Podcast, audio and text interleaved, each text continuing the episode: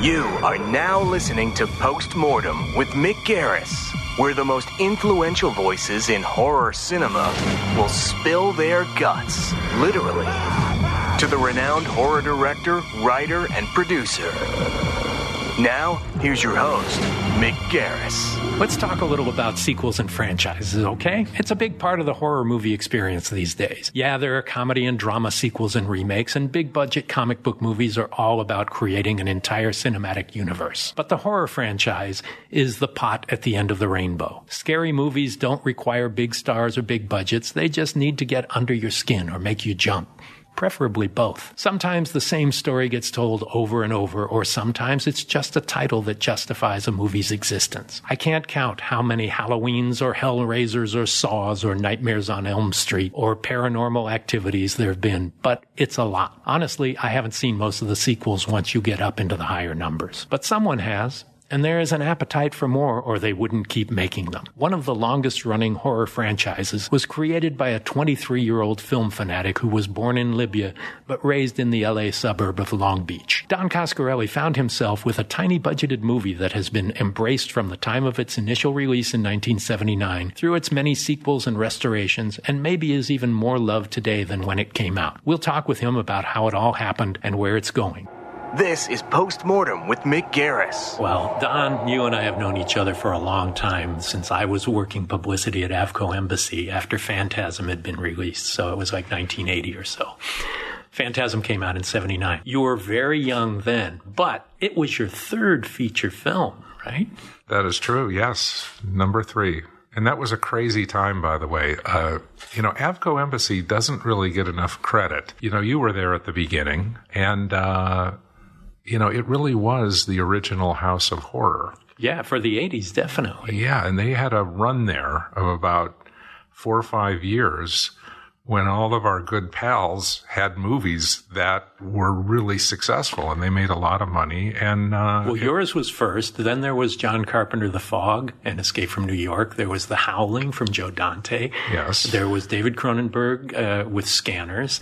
So all at that time that I was there was like the most exciting time. And your movie kicked that off.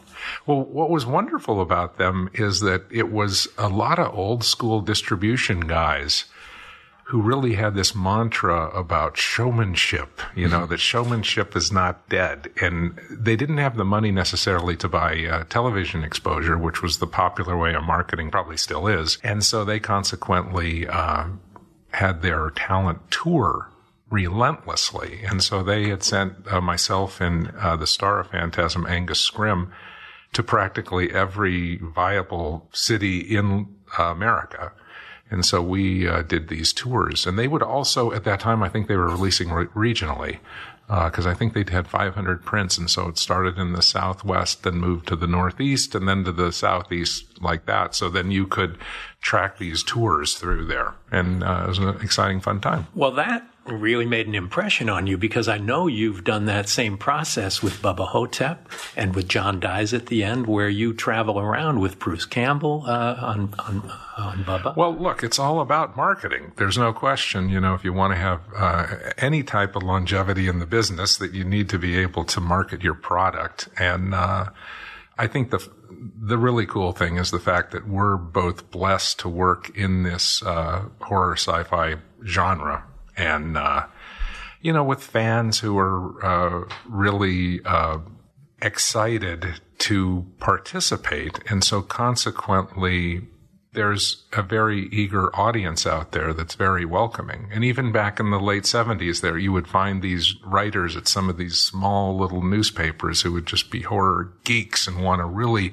push you over the, the big Stallone movie opening that weekend, you know. Well, the horror fans really love to embrace and own their genre.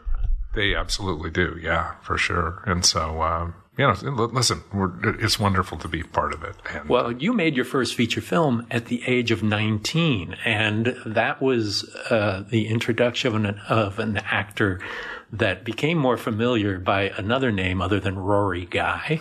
Um, so tell us about how that came together. You had a, a, a you're a 19 year old director with a movie being released by Universal Studios for God's sake. It was a crazy time, um, and it was rather unprecedented, and I certainly had no. Uh, clue as it evolved what exactly was happening and how. And this was not a horror film. No, no, it was a, a film called Jim the World's Greatest. Uh, it started off uh, almost as a studentish project. Uh, uh, my neighborhood friend and I, Craig Mitchell was his name. We had written a screenplay when you know, like the last half of high school. And we had this uh, screenplay that was a bit of a melodrama set in a high school. And then, uh, you know, we tried to figure out, well, how could we make this into a feature film? And the only way was that I went to my father and I begged him to put up $25,000, which was a lot of money back yeah. then. Okay. And he uh, had had a good year in the stock market. And he said, well, what the hell? We'll get, we'll try a movie investment. And so he put the money up and uh, we were uh, completely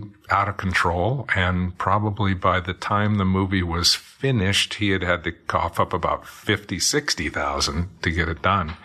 But the, the great part about it is, is that we were able to find an excellent cast. I mean, we really spent months upon months doing open casting calls. I don't know if you're familiar with these things. We would put little ads in the oh, back oh, yeah. of the Variety trade paper or even in the Los Angeles Times and call anyone to come down and read for our part. And we'd sit there for days on end reading some really ridiculously bad people. And luckily, um, this young guy from Catalina came in as an actor named Gregory Harrison, his first role. Wow. And he was, you know, really talented guy and, uh, you know, really natural actor. And then uh, at one of our, I think we had rented a room at the, uh, I guess it was the Century City Hotel over there. Oh, uh, the Century Plaza. Century yeah. Plaza. And Angus came, uh, his real name was Lawrence Rory Guy, came in and read for the role of this uh, guy. And he was, um, he was terrific. But the, the way that he got into a, a, horror film after that was because he was so intimidating to me. Because, you know, I was a young guy. I was the first actor I had ever directed. And I can still remember standing there with uh, my co-director, Craig, and there'd be some problem with Rory Angus's acting. And he'd go, you go tell him, you know, because I'd go up there and I'd say, well, you know, uh, Angus, we're, we're feeling like that maybe you're uh, overacting. Maybe that's a little Ooh. too, that's, yeah, the stupid, For a 19 year old yes, the say, stupid yeah. kind of things to an adult actor, you know, and he would uh, just affix me with this stare and he would raise that eyebrow and he would essentially give me that, you know, Boy. yeah, you know, and I'd always back up in, in terror. And so I knew that one day I'd put him into a, uh, my dream was to put him into a pirate movie or a horror film. Was horror your first passion? Did you just want to be a filmmaker or did you want to specifically go into this genre of darkness? Well, uh, the genre of darkness, uh, that's a good description. Uh, hey Mick, I think that one of the one of the weirdest things, most interesting things that came out of these uh, these wonderful uh, so-called masters of horror dinners that you have held with some of the great horror directors uh, in working now, is that when I talk to my fellow horror filmmakers, I am stunned. It's almost as if there was this insidious plague among all of us because no matter where we lived in our teenage years, remember there's no internet. There, you know, Yes. you, you couldn't find anything. Somehow, all of us had gotten to a newsstand, uh, found famous monsters, and purchased subscriptions to it. I couldn't afford a subscription. so every month I'd get that magazine and I'd see, you know, a, a digest of what was happening in horror. I, I hadn't seen, uh, maybe I'd seen one of the movies that would be in there and it'd be so tantalizing, so exciting and so strange and different from my normal suburban lifestyle. It just always appealed to me. I just, just always loved those well, you were born in Libya, but raised in Long Beach, which is kind of a suburb of LA. Yeah, it, I didn't spend a lot of time in uh, Libya. My father was in the Air Force, and uh, uh, for some reason, he decided to take my mother there to have me in this fourth world country. Um, but we were living on a, an Air Force base there, and uh, my, then migrated around the country. And I did end up in Long Beach, which was a perfect uh, breeding ground for a filmmaker because. Um, you know, I was far enough, far enough away from Hollywood to not suffer the fate of some of the people that I knew who grew up and went to Hollywood High and all that whole drug scenes and all that stuff, but uh, close enough where I could drive up there and had access to um, labs back in the days when you had to develop your film. When And- there were labs. yeah, and camera rental and uh, that kind of thing. So, uh, uh, you know, a lot of acts and great movie theaters, you know. So uh, it was really a, a perfect proximity for a young filmmaker. And so, how did Phantasm come to be? I mean, you're you're best known for Phantasm because there have been five Phantasm films. Uh, you know, what was the genesis of that? The the movie is not a standard narrative. It really is subterranean in a lot of ways. It's uh, subliminal in a lot of ways. It's it's it's kind of like Argento dream reality in in certain ways. Well, look, I had uh, obviously there were a lot of movie makers that uh, were great um, uh, influences on me. I mean, I remember in eighth grade I saw 2001: A Space Odyssey, which shares a lot of those uh, attributes that you just mentioned uh, in terms of you know not really explaining everything and, and, and being subliminal and requiring a lot of thought. Um, and then, of course, uh, a lot of the great horror movies, which I loved, all of them, you know, starting from the golden age, you know, of the James Whale movies up through the, the alien invasion movies like Invaders from Mars. And so these were a lot of influences and literary, you know, Ray Bradbury, Frank Herbert, you know, a lot of, a lot of, you know, real cutting edge writers that were access accessible to me as a young man to read. But um, you know, truthfully, I don't want to get too highfalutin there. Mick, it really was a commercial decision. Really? Well, Yeah. that was the question. You know, Yeah. was it I can get into the world of horror movies without having movie stars, or I can uh, do this based on concepts and visuals and and and shared universal fears, and then do other kinds of things, or it, you specifically went into it because of a love of genre. Uh, you know, it, I strict, strictly went into it because I needed some sort of commercial success. I know this sounds really um, ridiculous when I say that, but uh, the thing was is that I, I had made Jim the World's Greatest on a on a really tight budget. It was a, it was a very independent movie, uh, a movie that's filled with. Flaws, of course, as as every movie I've ever made. You know, of course, Mick, we, we say the same things: is that the filmmakers are cursed to watch their films, and all they watch are the flaws.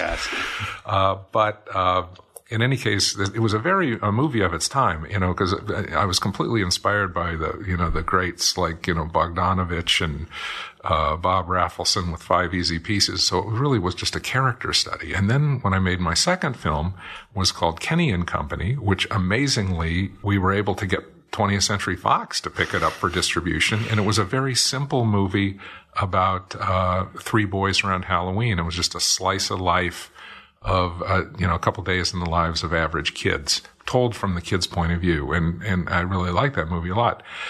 But both of these movies, they would get to the studios, and they really had no idea how to market them. If if there was a way to possibly market these movies, uh, in in their defense, and so consequently, each film would get a couple weeks in a test market.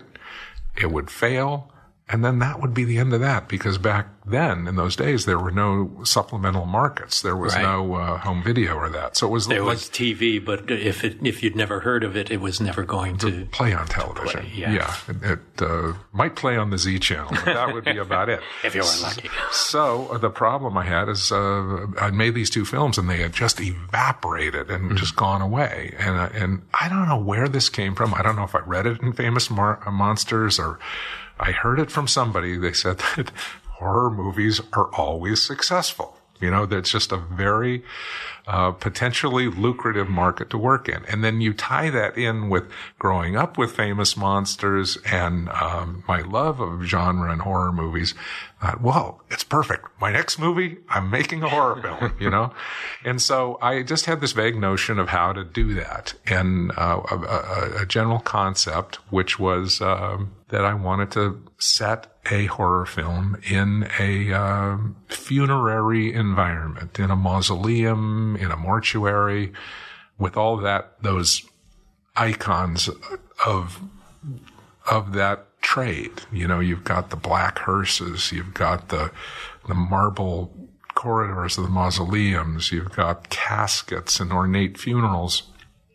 A lot of great production value. Um, and, uh, And Angus Scrimm. well, and that was the challenge then. It was to find someone who could l- be an evil character who could lord over this. And, uh, you know, so I wrote this character of this, the tall man who, uh, might be a figment of this kid's imagination and might not. But there are elements to the story, you know, some of them, you know, influenced by Invaders from Mars had this great subplot of a kid who had Martians had landed in his backyard and no one in the town believed it. I loved that element. So I thought, Boy Who Cried Wolf yeah, sort of thing. exactly. And, uh, you know, cause so often, and especially even in Phantasm, you know, your youthful protagonists usually do know what time it is and what's happening and no one listens to them. And so it's a real unnaturally Even underdog Blob, story. yeah. yeah, yeah, exactly. A, a real durable, uh, angle. Uh, so at any rate, I had this notion of a kid who was seeing strange things up at the mortuary, evil undertaker up there.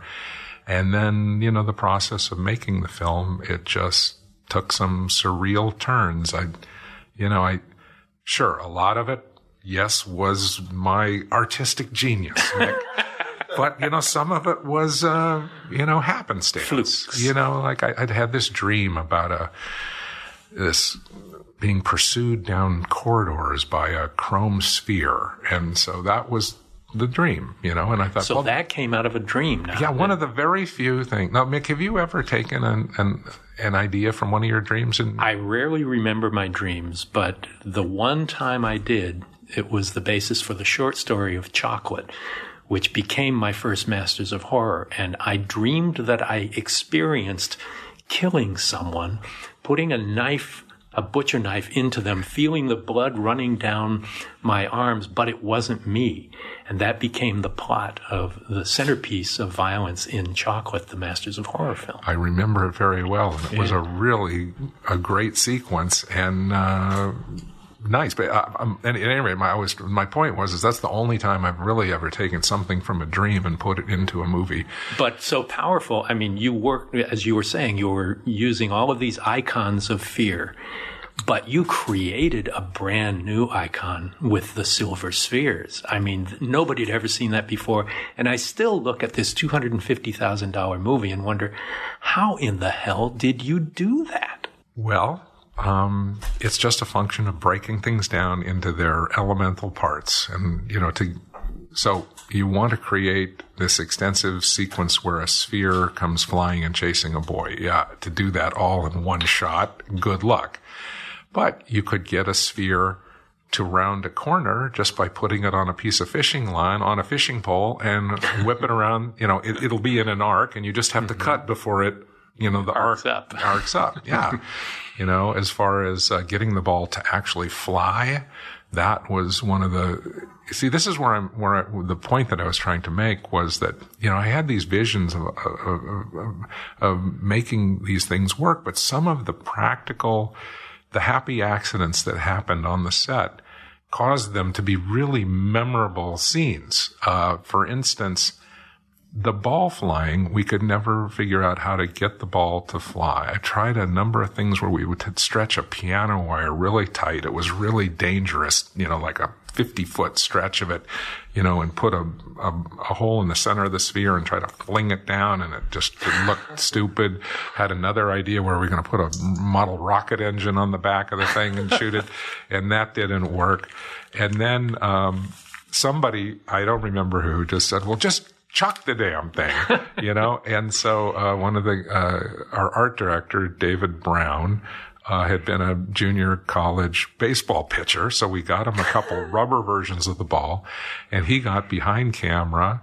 And I, you know, I think back then, because we're working in film, we had to reverse it.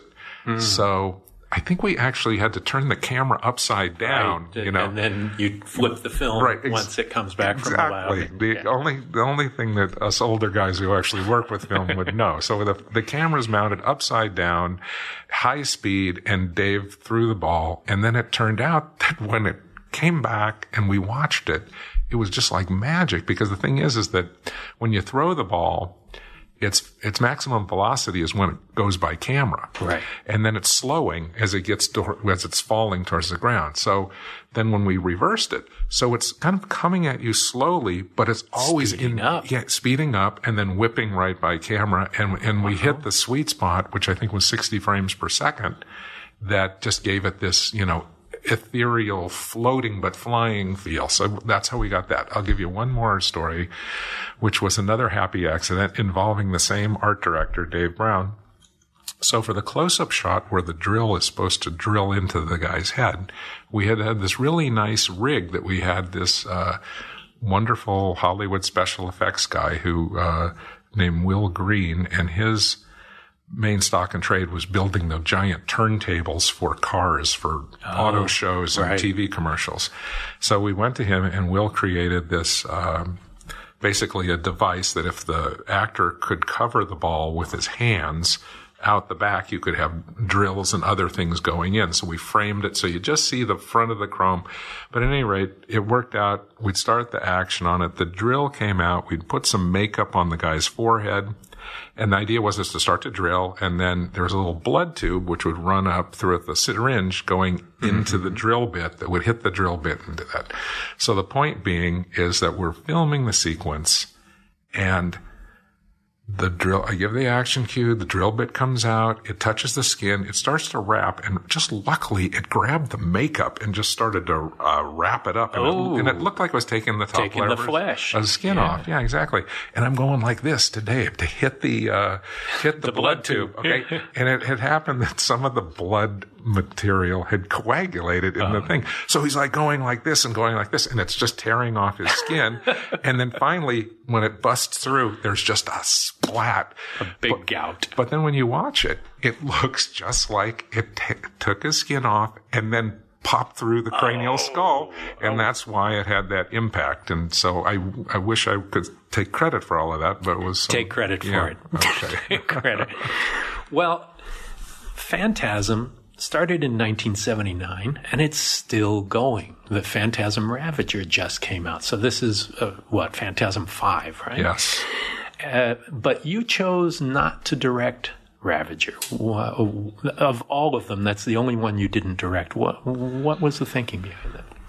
Well, it, it's because the the way that Ra- Ravager evolved was uh, very organic. Because uh, what happens is is that in, in Mick, having made some Roman numeral movies, also, Yes, I have You know that as the Roman numeral gets higher, the budget gets lower, and so uh, we're at part five now, and pretty much.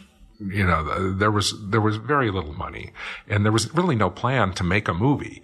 Uh, what happened though is I had been working with this fellow David Hartman, who um, a very talented animator by trade. He'd done the uh, Transformers Prime series and Starship Troopers Roughneck Chronicles and some other and, and uh, Tigger and Friends at Disney. So uh, quite the Renaissance man. But uh, what I love about Dave and uh, something that I take to heart and I talk about a lot is that he goes out and he makes a short movie every weekend, and I really admire that. And I still should be doing that practicing my craft. But at any rate, he made a lot of really interesting, bizarre little short movies. And one day he came to me and said, uh, Don, let's, could we go out this weekend and make a little Phantasm short? And I thought, you know, well, I, I hadn't done anything with Phantasm for about 15 years. And I thought, sure, let's go, let's go do it. And I called up Reggie Bannister. I said, I got this guy who wants to shoot this weekend. Would you come out? And sure, we'll go do something. And he had this idea from, you know. So in any case, we shot that. It was so much fun two weeks later, we went back and shot another weekend, and we had this little set of sequences that were sort of coming together. And I was thinking, ah, just it wasn't costing much per weekend to get this stuff. And I'm thinking, oh, maybe I'll could release it as a you know a webisode or something like that. And I actually had some meetings, and there's just no way to get any money out of that, you know, where we could even get budget to finish the thing. So in any case. Um, I uh, Dave had helped me on Bubba Ho-Tep, my film, and also John Dies. And then after that was over, I just thought, you know, for not much money, you know, which I could actually just advance myself, we could go out and finish this thing that he had started. And so, um, so it was a, I saw it as a fun way to give the fans something that had a little bit of closure, at least closure phantasm style, and um, and also uh, be able to have some fun making a phantasm film with all these actors who I was friends with, but with also removing the uh, burden, as you know, of the shot list every night before you're shooting, and so. Uh, so I helped Dave to make this movie, and it was it was just a load of fun, and uh, you know, and it was me back there running the blood pumps on the, you know, so I could have the fun part. You could it, play know. with the toys and not the responsibility. Exactly, true. Yeah, so it, it was good. It was good fun, and and it was really nice that the uh, it got a nice reception from the fans, and uh, got some really nice critical notices, and it and it and it and it fits nicely into the shameless plug coming uh, Phantasm uh, collection, which Right. is coming out um, soon. Uh, which is all five films and some uh, wonderful uh, other uh, materials in both DVD and Blu-ray. So Well, Phantasm has had a huge effect on the horror community. Um, and in one person in particular, who's more known for the science fiction community these days, J.J. Abrams decided he wanted to restore the original Phantasm. What, how did that come about, and what was the process?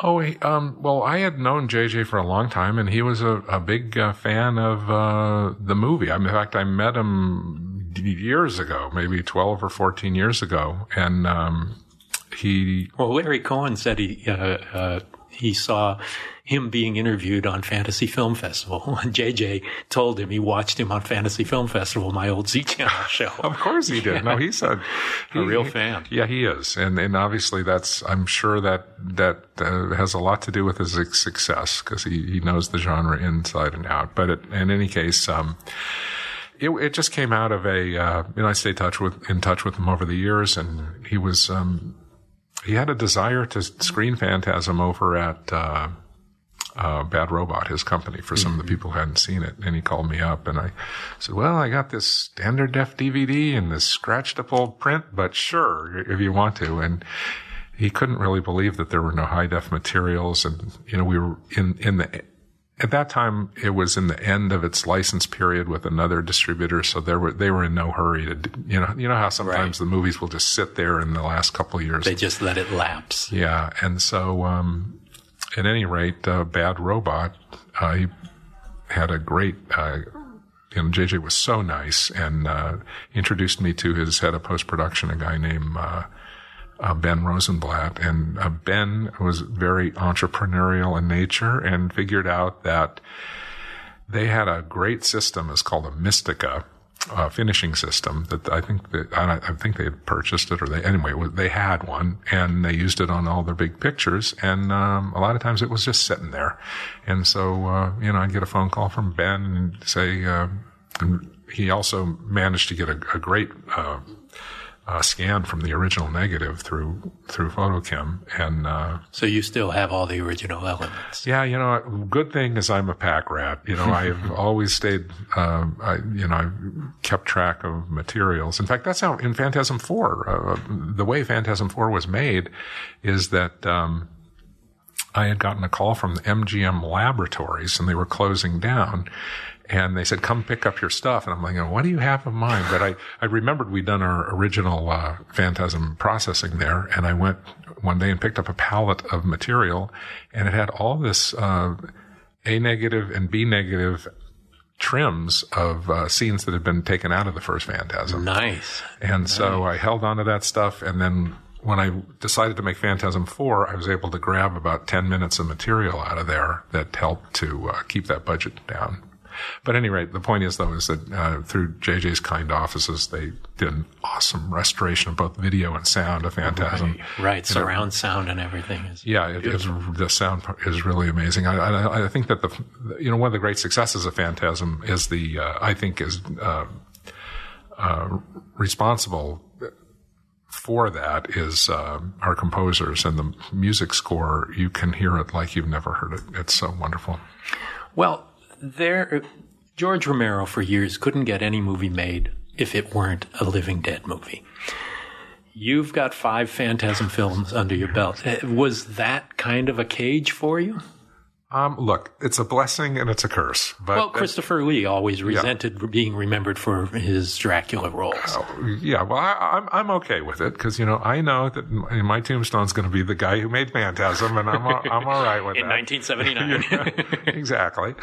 Uh, but uh, you know, it, it, look, as a, as a filmmaker, it's a challenge because you, uh, you know, I would finish a Phantasm movie looking, you know, now I can, with hindsight, look back on the career. I finished the Phantasm movie, you know, and I'd probably take a couple of years and I'd write two or three really wonderful screenplays and of, of all kinds. Of, you know, I, I while I to this day love horror and love genre, I've got a lot of other, as you do, Mick, a lot of other interests. I Absolutely. mean, I, I mean, I would love to do a straight comedy. I would love to do a World War II film. You know, I, a lot of different things that I, I would love to have the opportunity, but, you know, I'd go out and try to get funding for these various projects and, uh, not have any luck, and then you know. Then there's I, always Phantasm. Yeah, somebody would. Around. Yeah, yeah. was one of the distributors would go, "Hey, what about this?" And I go, "Well, okay," and I'd go back and make one. So it, it kept me kept me employed, and um, you know, working with my friends, which was the other yeah. part, because I made these lifelong friendships with these actors, and we were able to work. Uh,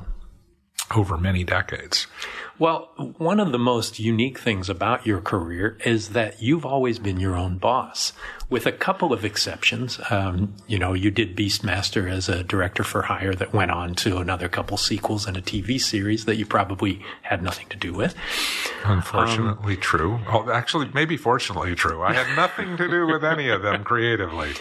But I mean, you have chosen to raise funding for your own projects and get it done that way and be your own boss. And, and, uh, you've had opportunities with the success of Phantasm and with the success of Beastmaster. And we'll talk about your other movies that you've made before we talk about the, the Masters of Horror experience where mm-hmm. you were a director working on yeah. a TV show. Mm-hmm. But tell me about that kind of ability to to not have anybody over you and to be able to take the time you need. It, obviously, money is an issue, but being your own boss is obviously important to you. And I saw elements of that when you were doing Masters of Horror.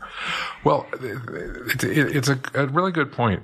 Mick, and it's, it's, it's been it's different in some ways, but you know, not it's not without its uh, uh, challenges and problems. Um, but certainly, I've been able to develop a way of working where which is which is different, and and it, and it really came to bear on uh, John Dies at the end. I thought well in that uh, my most recent film because as we all know, it's very hard to make a movie. period. period. Okay. yeah. And one of the things that has always bothered me and and worked so well in my earlier films is we were so out of control. We would always end up shooting intermittent schedule where we would shoot on weekends, take the week off, get our logistics together, and then shoot two or three days, take a week off. I actually did that on John Dies at the end. I built the schedule out where I never worked more than four days in a row, and some, some four days in a week. In some uh, some weeks, only work three day weeks. And the trick, of course, is you need a project where your main stars are cheap. And flexible. And your your known stars come in for like two three day periods. Right. Which that script worked well for. And that's what we were able to have you know clancy brown and paul giamatti and people like Glynn Turman and that. And they would come in and do their thing and be gone. But the the two young guys who starred in the film we hired them on a 15 week contract. But wow but at, at, at SAG low budget minimum, so it's not that much. So they were happy because they were employed over 15 weeks. But then, you know, we would work a three day week and then take two days or three days off, then work a four day week, take three days off, you know, that kind of thing. And real, not off, but not shooting to then right. get organized, get the effects, get the set right. You're working, but you're not shooting. So that was one of the ways that I, it was helpful. Another thing I've always, that's been helpful in my process is, and, and I I'm sorry if I got uh, a little testy about it in uh, Masters of Horror, but I always have to have a pickup day. And you were so kind to give me that 11th day for that, you know, with the reduced crew to fix the problems from the first 10 days. And uh, keeping in mind, we opened with, uh, we premiered with your episode, uh, Incident on and Off a Country Road, yeah. because it was the most powerful opening we could use for the series. Well, what, some of, in the defense of the uh, some of the other folks, thank you. That's very nice of you, but some of them hadn't shot theirs yet. But uh, no, but it was it was yeah. the right show to open with. It's yeah. really scary. It's yeah. really polished. It's really suspenseful. Um, I, I, Mick, I loved working on that show. I want to, I have never, no, I'm going to take it here officially to say thank you, thank, publicly, thank yeah. you for involving me with that. I look back on it and it was just a, a wonderful experience. It was one of the coolest things was, uh, to just be up there at the Sutton Place Hotel and uh, in Vancouver, in yeah. Vancouver, and you know Dario Argento would come in after a day of shooting. Don, hi, you know, and you know, and then I came back later, oh, and and, and uh, John Carpenter was after me. Don, you know, he was he was right in the middle of pre-production and overwhelmed, I think. Uh, and then the best part was, of course, um, when I arrived in my hotel, there was someone had left me a greeting card, and I thought, oh, Mix left me a card, and I open it up, and it's these like ten monkeys in a row with their eyes closed, and it was from John Landis. He says, "Good luck." that was an amazing experience, but but it was different from you because you're coming into what had to be a machine. Everybody right. shoots for 10 days yes. because the next show has to start the next day. Yes. There's no flexibility. We have a union crew. We're building on one stage while we're shooting on another and out on location another. So that was an experience you hadn't really had before. Absolutely not. And, and, and you know, the great part about it was a great education for me because I think it really uh, showed me how a TV series operates. You know, and working working with some of the uh, dedicated crew that you had hired around you, um, from the Canadian producers, the Canadian production uh, managers and ads, and all of that, and you know, you really did create a horror factory up there in that giant warehouse that you'd taken. Hopefully, over. one that stimulated the uh, creative process. Yeah. but it was, but it was a nice setup because I remember the prop guy had built a cage there, and even I think I shot my episode three but he had uh, a big array of material from other shows that he had brought in. So there was a lot to choose from just right there, which was real nice. Yeah, and they were all so passionate about the genre and about the people they were able to work with. I mean, obviously, it was a dream for me to work with so many of my idols and oh yeah well and don't forget yeah the, and the canadian crews were were fantastic except for one.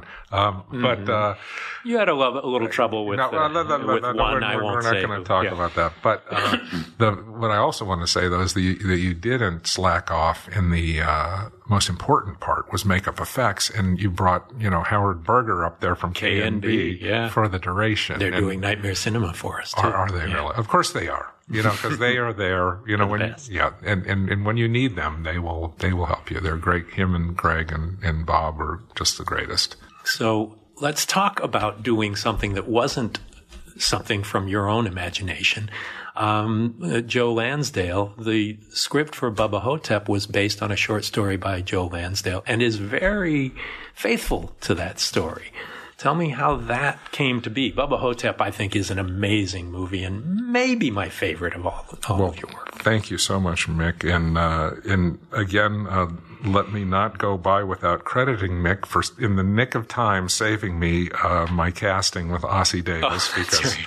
Ossie had decided he was not going to do the movie, and uh, you were kind enough to send a letter to him saying, "Hey, Don's a good guy. You should work with him." And I think that, well, Ossie was in the stand for me yes. uh, with his wife Ruby Dee, and, yeah. and I just grew to love those guys. They were they amazing, were national treasures. You know, absolutely, and yeah. to be able to work with people like that, and to be yeah. able to say, "Look, Don is a really talented filmmaker, a really nice guy. I think you'll have a great time with him."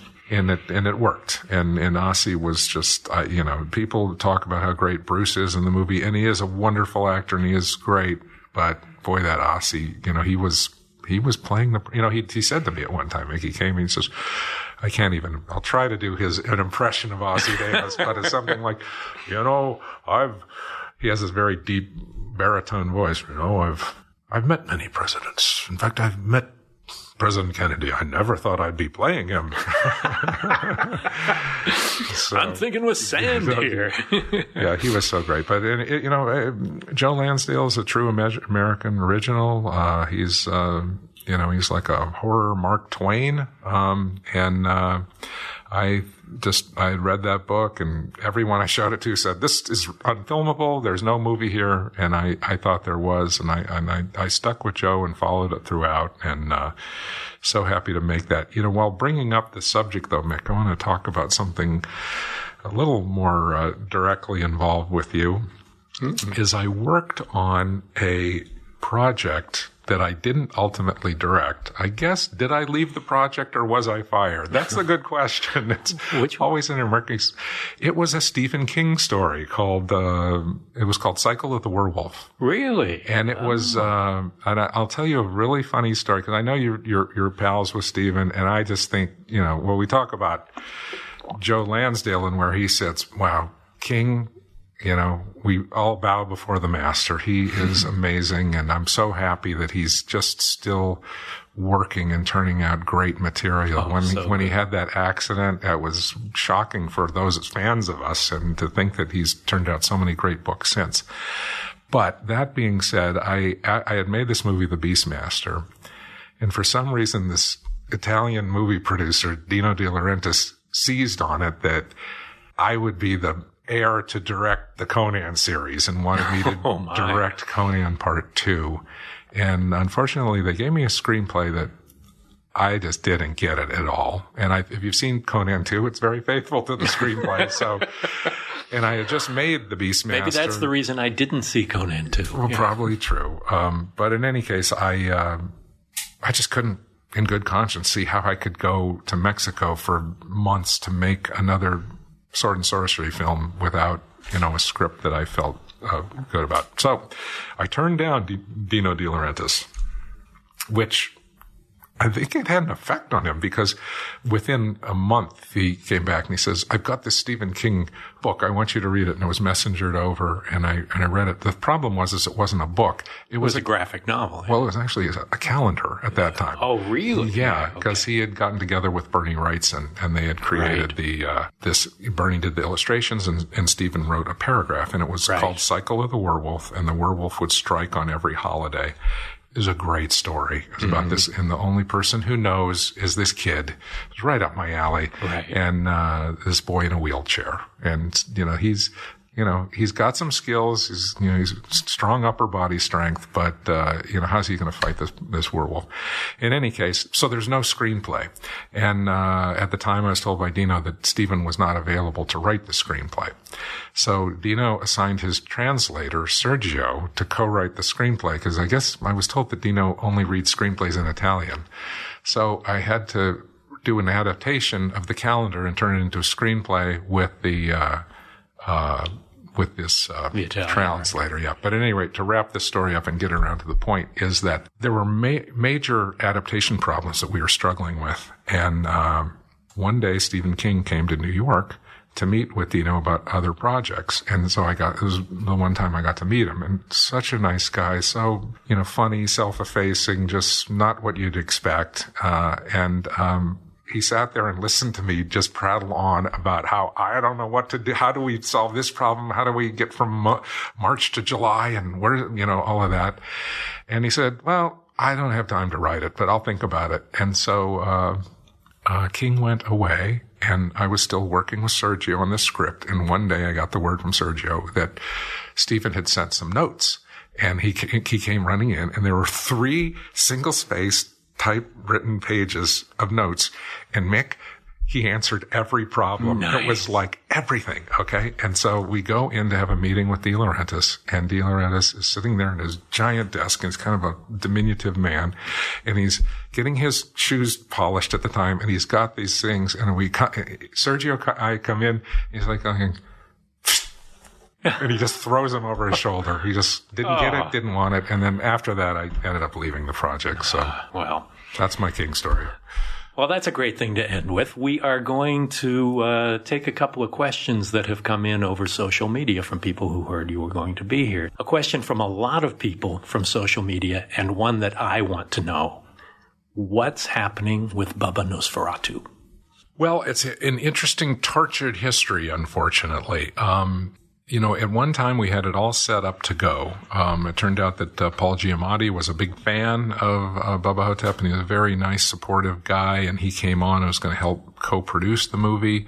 Uh, we had the funding set up, and uh, at that time, Bruce Campbell uh, declined to participate, and so the whole thing fell apart. It was really unfortunate. Um, I had a really great screenplay that I'd written with Stephen Romano. I liked that a lot. And then it just went into abeyance. It, we had taken some thought about maybe recasting. We talked to the great Ron Perlman and he was interested, but the funding had evaporated and unfortunately it just didn't come together. You know, I have subsequent, I saw Bruce in Sitges this year and uh, he received the Time Machine Award and, um, Yeah, you know, I was there. I was able to see that. Oh, that's right. Of course. What am I saying, Mick? We were there together. At well, we're Sitges. telling the audience, not each other, right? Right, I remember because the reason I didn't see you that much is you were stuck in the jury room watching uh, dozens and dozens of movies. Um, but in any case, so he, uh, you know, he seems interested that maybe we could do something. I know that uh, Joe Lansdale um, has been working on a, uh, you know, a sequel